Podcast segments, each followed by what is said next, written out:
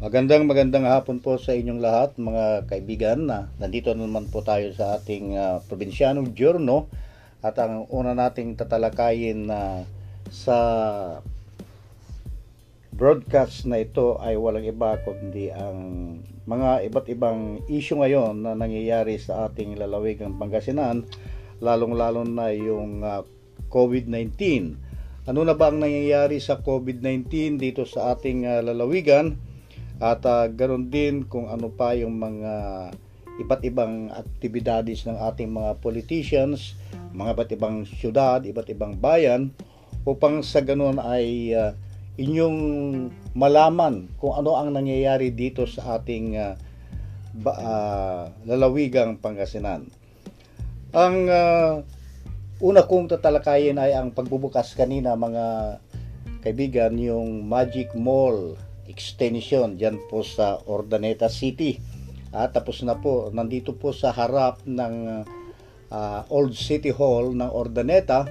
At uh, syempre pa, uh, napasanayaan kanina at nandyan si uh, 5th District uh, Representative Ramon Monmon Gico.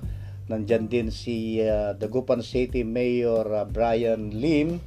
At uh, syempre nandyan din yung Mayor ng Ordaneta City, ang kaibigan nating si uh, Mayor uh, Julio Rami Paraino III at ang mga iba't iba pang mga opisyalis ng uh, syudad ng Ordaneta.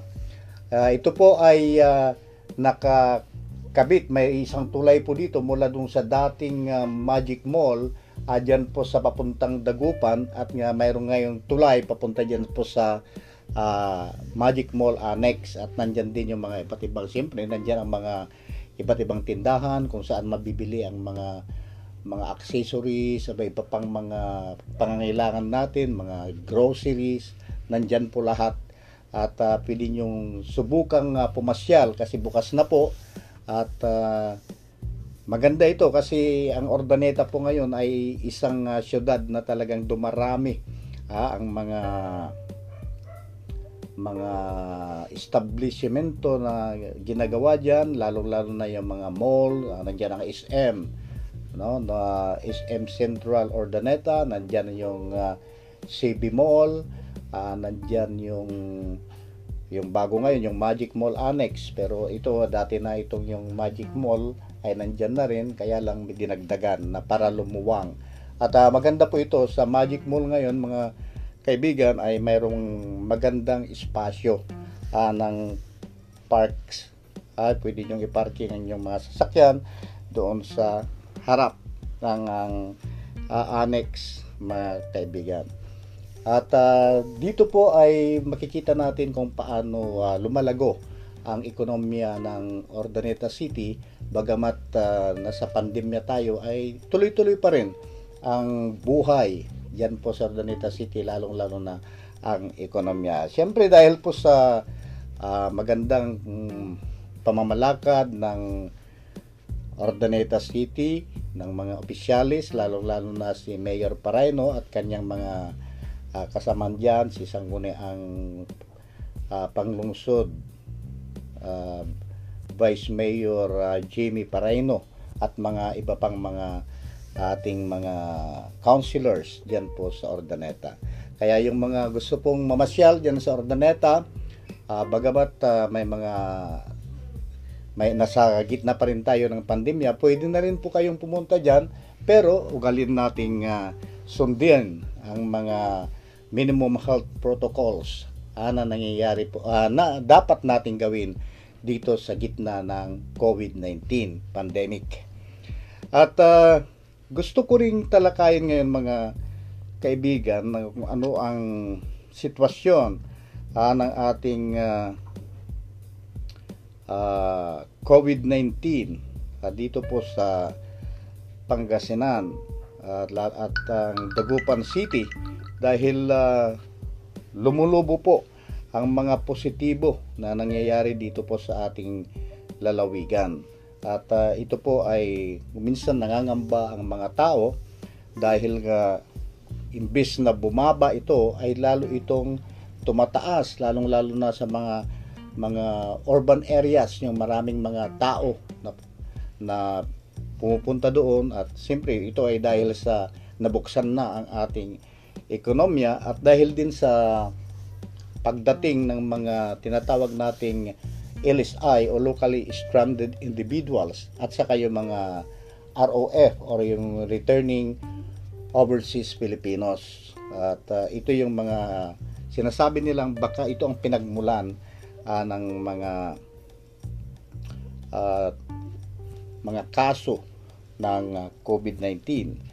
Wala pong sinisino itong COVID-19 mga kaibigan dahil uh, ito po ay isang sakit na galing sa isang bagong strain ng virus. Ito nga yung tinatawag nating coronavirus o yung SARS-CoV-2. Ah, novel corona 2. Bagong itong strain.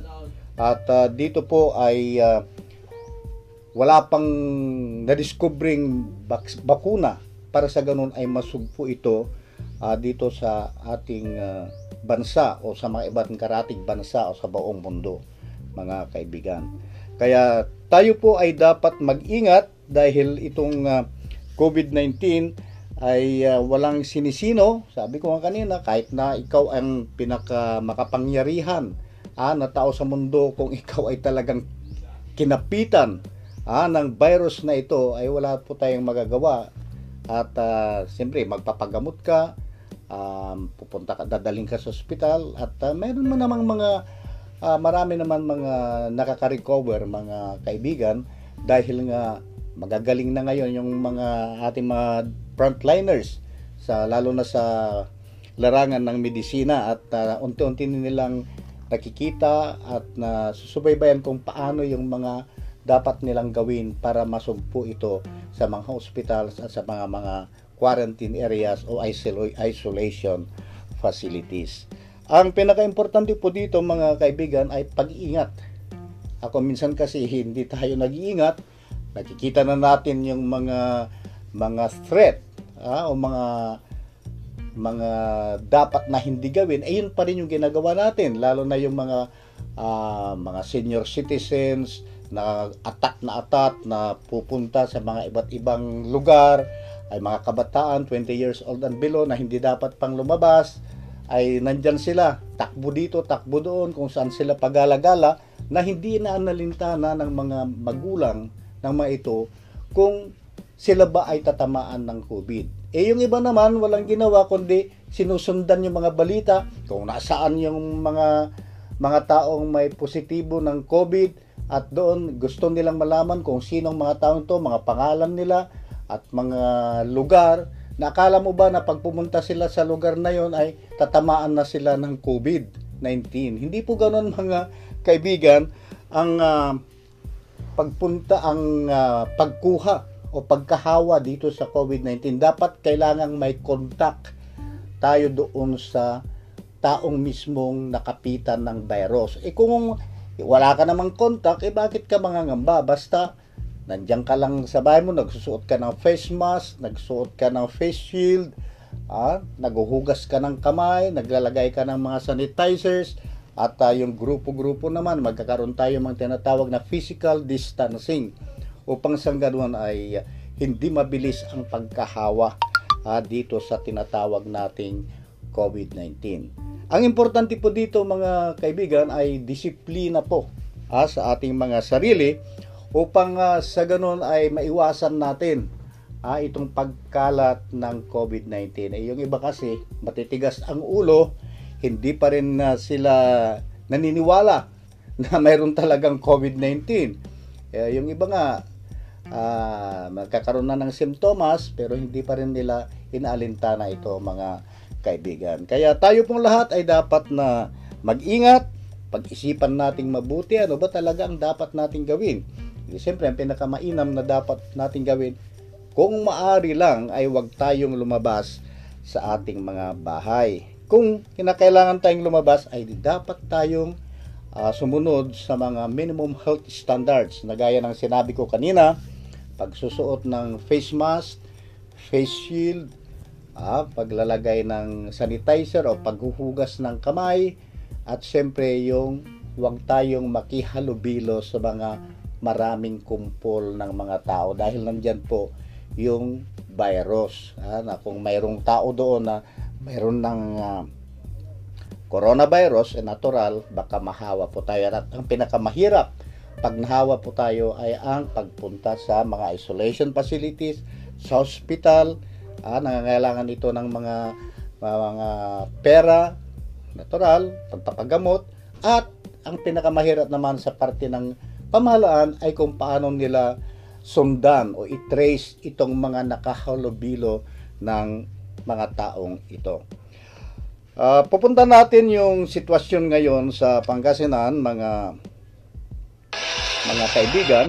Uh, ayon po sa ulat ng ating pamahalaang uh, Pangasinan na pinamunuan ni Gobernador uh, Amado Pogi Espino, ito po ang ulat ngayong uh, araw na ito noong uh, alas 9 uh, ng umaga, October 10 sa kanilang monitoring report.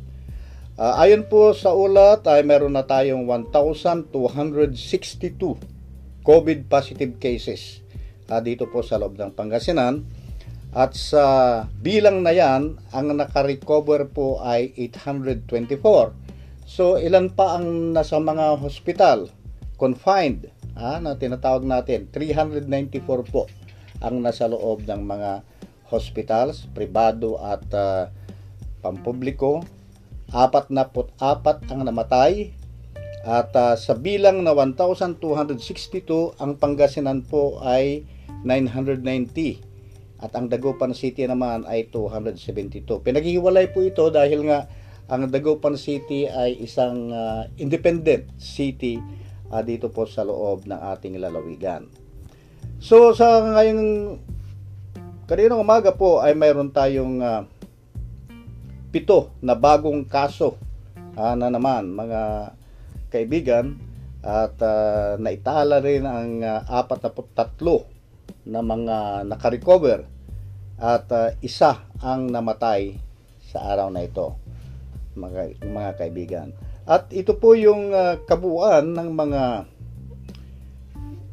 kaso uh, dito po sa ating uh, lalawigang Pangasinan na kung ating titignan doon sa kanilang ginawang chart uh, 40% o 83% sa total na 47 municipalities and cities uh, at uh, isang component city ay 40% po ang uh, mayroong mga positibong kaso ng COVID-19 at uh, ah, 17% lang o 17% lang ang mga walang mga positibo.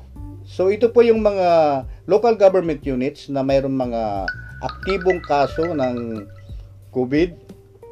Uh, nandito po yung Aguilar, mayroong isa, Alaminos City, mayroong isa, Alcala, pito, Anda, pito, uh, Singan, Ilan to? Tatlo. Uh, Balunggaw, siyam, Bani isa, Basista isa, Bautista dalawa, Bayambang isa. O itong Bayambang dati mataas dito pero isa na lang ngayon po ang positibo. Binalunan, mayroon po tayong anim, Binmalay, walo, Bolinao, 11, Bugalyon, pito, Kalasyaw, 22, Dagupan City, ito pinakamalaki mga kaibigan, 101, Infanta, isa, Labrador, dalawa. Lawak, tatlo. Lingayen, dalawamput isa. Mabini, walo. Malasiki, labing dalawa. Manawag, lima. Mangaldan, dalawamput apat. Mga tarem, isa. Mapandan, dalawa. Natividad, isa. Pusrubio, dalawa. Rosales, apat. San Carlos City, uh, tatlo. San Fabian, isa o tatlo yata ito. San Jacinto, dalawa. San Manuel, isa. Season, isa. O Santa Barbara, malaki rin po ito. Uh, walumput siyam. Santa, Mal Santa Maria, isa. Sual, uh, dalawa. Tayog, isa. Ordaneta City, labing lima. At Villasis, apat. mga kaibigan. Dati lima yan kahapon, pero yung isa siguro naka-recover na. At uh, ano naman mga local government units na walang mga COVID cases. Ito po ang bayan ng Agno, Burgos, San Nicolas, San Quintin, Santo Tomas, Omingan, Orbistondo, at Dasol. Alam niyo itong Dasol po, ito yung nag-iisang bayan ha, ng Pangasinan na ni isa ay walang naitalang uh, o na naitala na COVID-19 positive case. Ito ngayon ang binabantayan ng ng uh, Provincial Health Office sa ating watch list. Uh, number 1 po Dagupan City with 101 uh, cases. Santa Barbara 89, Mangaldan 24, Calasiao 22, Lingayen 21, Ordaneta City 15, Malasiki 12, Bulinaw 11, Balungaw Siyam, Binmalay 8, Alcala Anda Bugalyon 7 at Binalunan 6. So ito po yung sitwasyon po natin ng uh, COVID-19 ngayong araw na ito, October 10, uh, 2020. Kaninang alas 9 po ng umaga ang ulat na ito. At mamaya pong alas 6 ay magkakaroon po ng panibagong ulat kung ano naman sitwasyon ng ating COVID-19 dito po sa lalawigan ng Pangasinan kabilang na ang Dagupan City. Kaya nga sinasabi ko kanina mga kaibigan, ang pinaka-importante po dito, tayo po ay mag-ingat Iba yung pag-iingat ang dapat nating gawin. At ating uh, tingnan din itong mga frontliners natin, naghihirap na po sila, lalo na itong mga mga doctors, nurses, itong mga nasa rural health units natin, hirap na hirap na rin po sila sa pagtalima sa mga pasyente, uh, lalong-lalo na yung mga nasa loob ng isolation facilities. At siyempre mga iba pang frontliners, nandiyan ang mga police, mga nandyan sa fire department, mga local government units, ay dapat din nating tignan ang kanilang kapakanan. Kasi itong mga ito ay nagpapatupad ng mga iba't ibang uh, uh, alituntunin upang sa ganon ay lalo tayong mailigtas dito sa tinatawag na COVID-19. Ito pong uh, COVID-19 ay pangdaigdigan po ito kaya nga pandemya. Ah, hindi po natin masisisi ang government of the Philippines lang. hindi natin masisisi ang Amerika o anumang bansa. Kundi ito po ay isang pandemya. Ibig sabihin ng pandemya sa buong mundo. Kaya tayo po ay nasa isang sitwasyon na ngayon lang nangyari dito sa atin ulit. Kasi sinasabi nila, 1900 mayroon daw yung Spanish flu, pero hindi na natin nabutan yon matagal na yon at ito yung mga sa bagong henerasyon ito yung ating uh, nadatnan itong tinatawag nating COVID-19 at sana nga uh, sa ating pagdarasal sa pong may kapal ay uh, uh, mapuksa na ito o tumigil na ito para naman makapagpatuloy tayo ng ating mga dapat na gawain. Ako, tumatahol ang aso sa ating likuran, sa ating uh, broadcast mga kaibigan. Well, uh, ganyan talaga ang buhay. So tignan natin ang kasalukuyan, tignan natin ang ating hinaharap. Marami pa pong mga mabubuting mangyayari sa ating buhay, lalong-lalo na ngayon. At uh, siyempre, ang ating pamahalan naman ay uh, gusto niyang maibigay ang mga dapat na tulong sa mga tao lalong-lalo na dito sa Pilipinas ang ating uh, Pangulong uh, Rodrigo Duterte ay talagang ibayo ang kanilang pagsisikap kasama ang kanyang gabinete kung paano tayo natin maibsan itong pandemyang ito. Ang kailangan lang natin magkaisa, tumulong sa ating pamalaan, magdasal at yun nga sundin ang mga nararapat na tinatawag nating minimum health standards o protocols. Ang uh, COVID-19 ay nandyan lang. Sabi nga ni Presidente uh, Duterte, nandyan lang sa hangin daw yan. Palipat-lipat lang daw. Kaya dapat din tayong uh, uh, mag-ingat uh, sa paglabas-labas natin na uh, talaga namang hindi natin maiwasang lumiba, lumabas ay talaga tignan natin ang ating uh, kapakanan uh, lalong-lalo na yung mga minimum health standards na sinasabi ko kanina ating sundin. At siyempre palakasin natin ang ating resistensya, ang uh, pagmalakas ng ating immune system, mga kaibigan, ay natural na hindi po makakapasok uh, sa ating katawan itong COVID-19 no kasi meron tayong tinatawag na parang ito yung sasalubong ah, yung immune system mo na hindi na niya papayagang pumasok o kaya kung nakapasok man ay talagang hindi siya magiging malala. So yan po ang uh, sitwasyon ng COVID-19 dito sa lalawigan ng Pangasinan at uh, sana magbago pa ito pababa ng pababa kasi yung trending ngayon ay pataas ah, lalong-lalo na uh, sa syudad ng Dagupan City, Santa Barbara na nandyan yung yung talagang pinakamataas, Magaldan nandyan din. So dapat tignan natin to na dapat ito bumaba. Kaya nga ginagawa lahat ng mga local government units ang kanilang uh, dapat gawin. At uh, dahil uh, Oktobre na mga kaibigan, malapit na ang undas, uh, nagpalabas na po ang uh, ang uh, IETF o Interagency Task Force on Emerging uh, Disease, ano?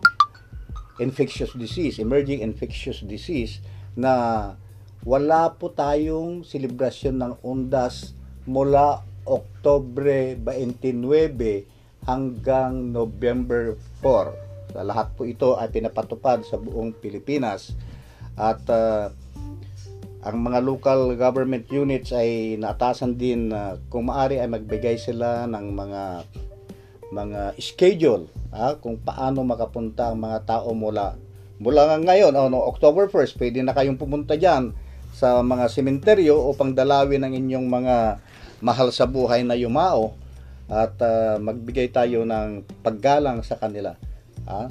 so pero pagdating po ng undas wala po tayong All Saints Day wala po tayong All Souls Day, wala po tayong Halloween. Ah, pero pwede nating pasyalan ang ating mga mahal sa buhay na nandyan sa mga sementeryo sa mga araw na itinakda.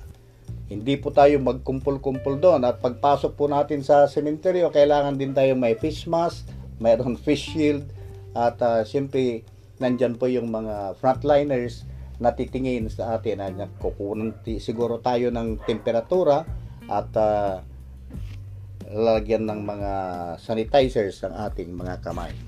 So yan po kahit na masakit po sa kalooban natin na hindi madalaw sa ikinakdang selebrasyon ng araw ng mga patay ang ating mga mahal sa buhay, ito po ay para sa ating kapakanan. At uh, sana po ay tumalima tayo dito sa mga patakarang ito para rin sa ating kaligtasan.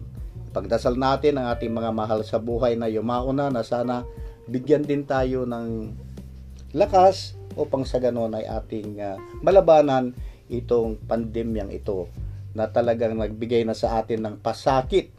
Ah, mga kaibigan, pitong buwan na po ito na nangyayari dito sa ating uh, uh, bansa at sa buong uh, mundo.